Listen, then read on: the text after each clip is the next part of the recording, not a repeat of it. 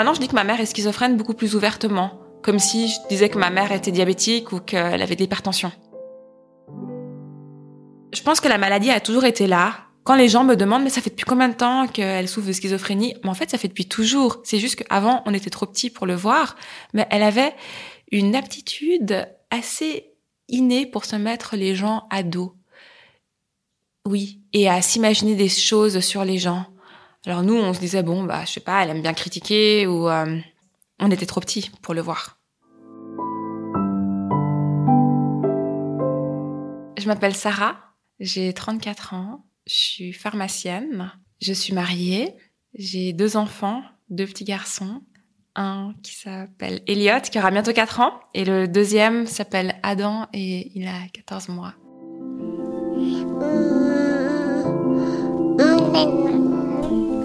Les souvenirs que j'ai de mon enfance sont assez difficiles. Euh, du peu, enfin, du moment où je m'en souviens de mon enfance, je me souviens de moments où mes parents se disputaient beaucoup, où ils se criaient beaucoup dessus, où ils étaient, il n'y avait pas de respect. Ils disaient des choses qu'on n'aurait pas dû entendre. On a vu des choses qu'on n'aurait pas dû voir. Mes parents sont d'origine euh, iranienne. Ma mère était très brillante. Elle a fait des hautes études euh, universitaires. Elle a perdu son papa quand elle avait 16 ans. Ils étaient une fratrie de sept.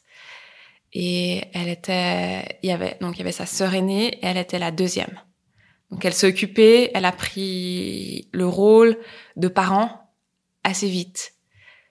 Mes parents se sont rencontrés euh, en Iran ils étaient dans la même classe à l'université. Mon père était euh, délégué de classe et il avait euh, accès à tous les dossiers des élèves. Il s'est dit, ah, elle, hmm, elle est plutôt jolie, elle est brillante. Et du coup, il allait euh, tous les jours chez ma grand-mère pour demander la main de ma mère. Et ma mère, elle était si intéressante. Enfin, elle était, elle avait les études à faire, à finir. Euh, il y avait encore d'autres courtisans. Euh, et au final, il l'a quand même eu. Ils se sont mariés et mon papa était diplomate. Il avait une mission de quatre ans euh, à Genève et il y a eu la révolution et il a perdu son titre. Ils sont pas pu retourner en Iran. Ça, ça a été très dur pour ma maman parce qu'ils ont dû demander le statut de réfugié politique. Elle en avait pas forcément envie ça a été une cassure, ça a été un traumatisme. Je pense le deuxième traumatisme après la mort de son père. Ils ont dû recommencer leurs études à zéro, les deux au début, à l'université de Genève, mais mon frère était déjà là. Et un jour, il s'est cassé euh, la jambe au parascolaire. Et ma mère a dit non, là, je, il faut que je sois là. Il faut que je sois à la maison pour l'éducation des enfants. Mon papa a continué et ma mère, elle n'a pas repris d'activité professionnelle. Elle est restée à la maison pour nous éduquer. Et j'ai le souvenir d'une maman au bout qui avait que deux pulls et deux jeans, qui prenait pas soin d'elle, hmm, qui était fatiguée c'est déjà arrivé que ma mère euh, reste allongée dans son lit pendant un week-end entier à ne pas boire, à ne pas manger, et que c'était moi qui allais lui apporter euh, à boire et à manger au lit. Et je lui disais, s'il te plaît, mange. Et j'avais peut-être 8 ans. Ça, ça c'est dur. Et maintenant, enfin, même quand j'y pense, maintenant, c'est compliqué. Enfin, ça me fait mal. J'ai encore aujourd'hui, j'ai des choses de mon enfance, des moments que j'ai vécu qui me poursuivent, qui me, c'est déstabilisant. Le divorce de mes parents, ça a été une période euh, très difficile. J'avais 11 ans. C'était très difficile pour ma mère, pour mon père, pour nous tous. Elle a repris une activité professionnelle, elle a travaillé dans un EMS et là, ça a été un peu une sorte d'émancipation. Elle se maquillait, elle voyait du monde, elle s'était, elle s'habillait, elle prenait soin d'elle.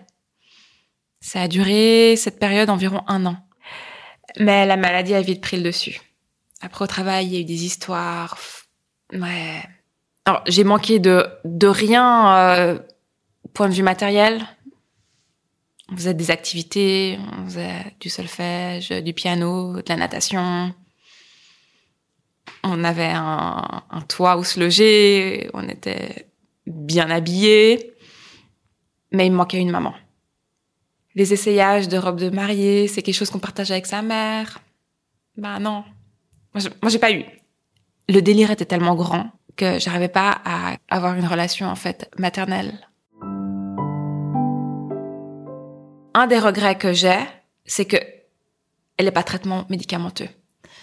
Dans mon métier de pharmacienne, je vois des personnes qui souffrent de schizophrénie, de bipolarité, et quand ils me tendent leur ordonnance et que je vois ce qu'ils prennent et que je les vois devant moi, on croirait jamais. Waouh Enfin, ils sont tout à fait lucides. Oui, alors euh, vous mettez une boîte de ça parce que j'en ai plus. Et je leur dis ça va avec le traitement, tout se passe bien? Oui, oui, ça va, tout se passe bien. Oh J'aurais tellement voulu que ma mère aussi puisse bénéficier d'un traitement médicamenteux et qu'elle puisse être normale et que je puisse avoir une maman. Ça, ça manque. Hmm. Le fait de devenir mère, ça m'a... Il s'est passé quelque chose. Ça m'a quand même... Euh, on s'est quand même rapprochés. Je me rappelle d'une fois où elle est venue un midi et c'était la crise. Elliot euh, faisait la crise. Adam aussi. Enfin, et moi, j'avais même pas le temps de faire quoi que ce soit. Enfin, ça partait dans tous les sens. Et j'ai pleuré. J'ai été dans la chambre pleurer. Elle a pris Adam dans les bras, Elliot par la main. Elle est venue, elle m'a pris dans les bras et elle m'a dit, Sarah, t'es fatiguée. Je sais ce que c'est. Si seulement j'avais eu quelqu'un qui aurait pu vous prendre juste dix minutes pour que je puisse boire mon thé tranquille, waouh, ça m'aurait changé. T'en peux plus, c'est normal. Et là, vraiment, j'ai pleuré sur, son épaule et c'est la première fois de ma vie où j'ai eu le sentiment d'avoir une maman.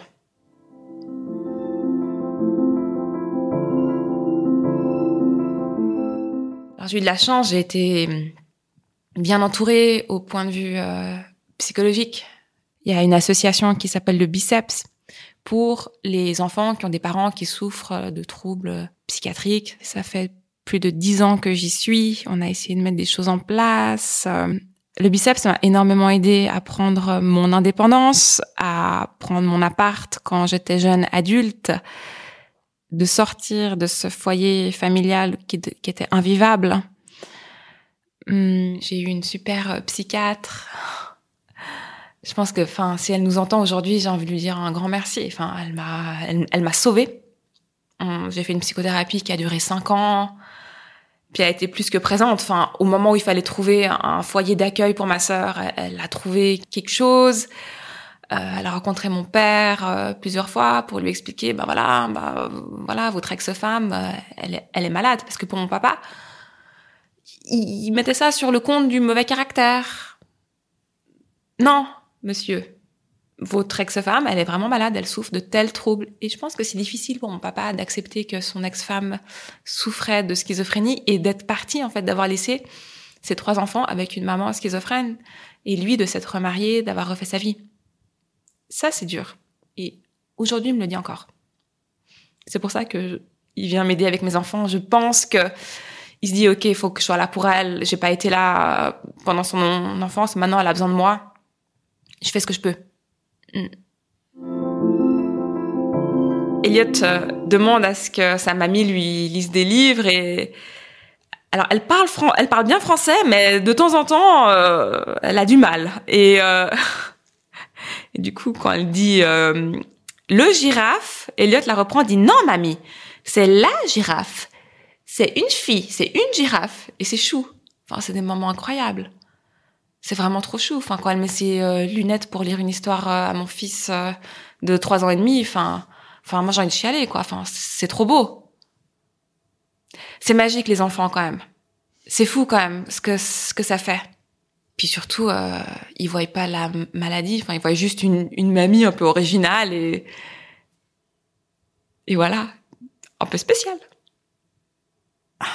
Là, elle se laisse un peu aller parce que c'est vrai qu'avec cette histoire de Covid, euh, comme elle est à risque et qu'en plus elle veut pas se faire vacciner, j'ai une crainte envers les enfants qu'ils lui transmettent quelque chose ou qu'elle elle transmette quelque chose aux enfants. Pour l'instant, je lui dis de pas venir à la maison, mais je, sais que ça lui fait pas du bien, que qu'elle a plus que les petits enfants. Elle me manque. Honnêtement, elle me manque. Mais ça m'énerve tellement qu'elle veut pas se faire vacciner que c'est un peu comme les médicaments. Elle veut pas prendre de médicaments. Au final, je l'ai accepté. Je pense qu'il va falloir que j'accepte qu'elle veut pas se faire vacciner et que et que bah, c'est son choix.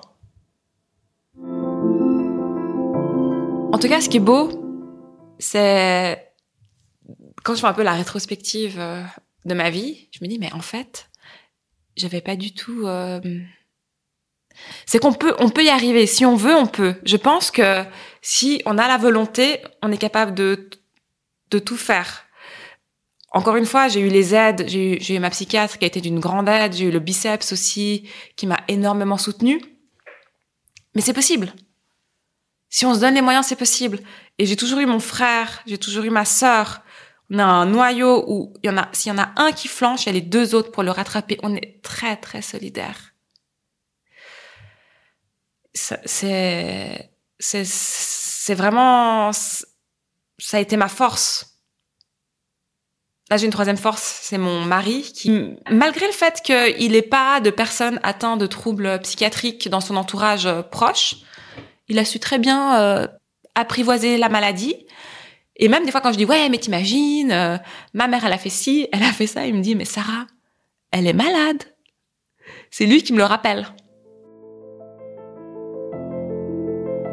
C'est pas que dans la tête un podcast de Minds, association pour la promotion de la santé mentale, réalisé par Laure Gabu.